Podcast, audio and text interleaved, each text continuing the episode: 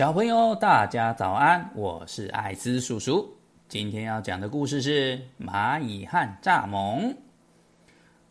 在炎炎的夏天，蚂蚁们大汗淋漓的搬运着食物。他们将一批又一批的食物搬回洞穴储存起来。但是蚱蜢却在边边唱歌、跳舞、弹吉他。蚱蜢对蚂蚁说：“你们在做什么啊？”世界上有那么多的食物，吃都吃不完，你们还要把食物存起来，真是浪费时间呐！你们不如来和我一起唱歌跳舞，享受这美丽的时光吧。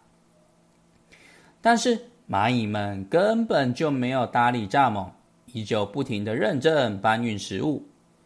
在蚱蜢看起来，这些蚂蚁的生活根本没有乐趣可言，整天都是工作，工作。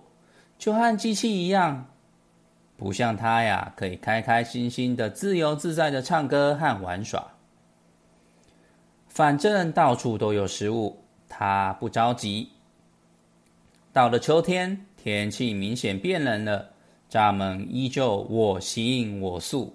他觉得我反正还可以再等等。秋天也是收获的季节，有更多的食物。但是啊，他这么一等。等到他到处都找不到食物的时候，他才发现，原来已经是冬天了。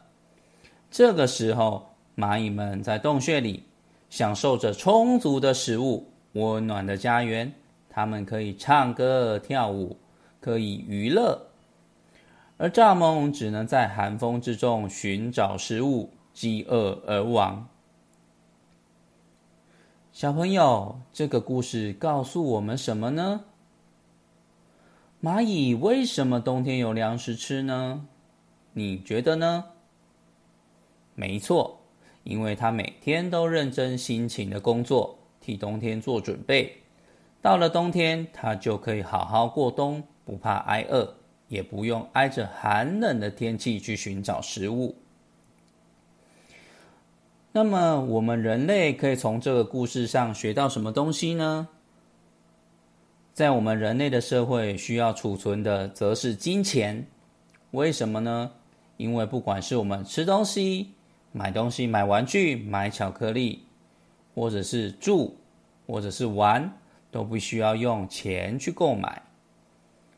所以，理财故事的第一步，就是要请小朋友们学会存钱。那么要怎么存钱呢？每当我们拿到第一笔钱的时候呢，就直接先把要存钱的金额存起来，剩下才可以拿来使用。也就是先存钱再花钱，请你记得哦，要先存钱再花钱。为什么要这么做呢？因为艾斯叔叔啊，也常常工作完拿到薪水的时候。就没有先存钱的话，不知不觉就把钱花光了。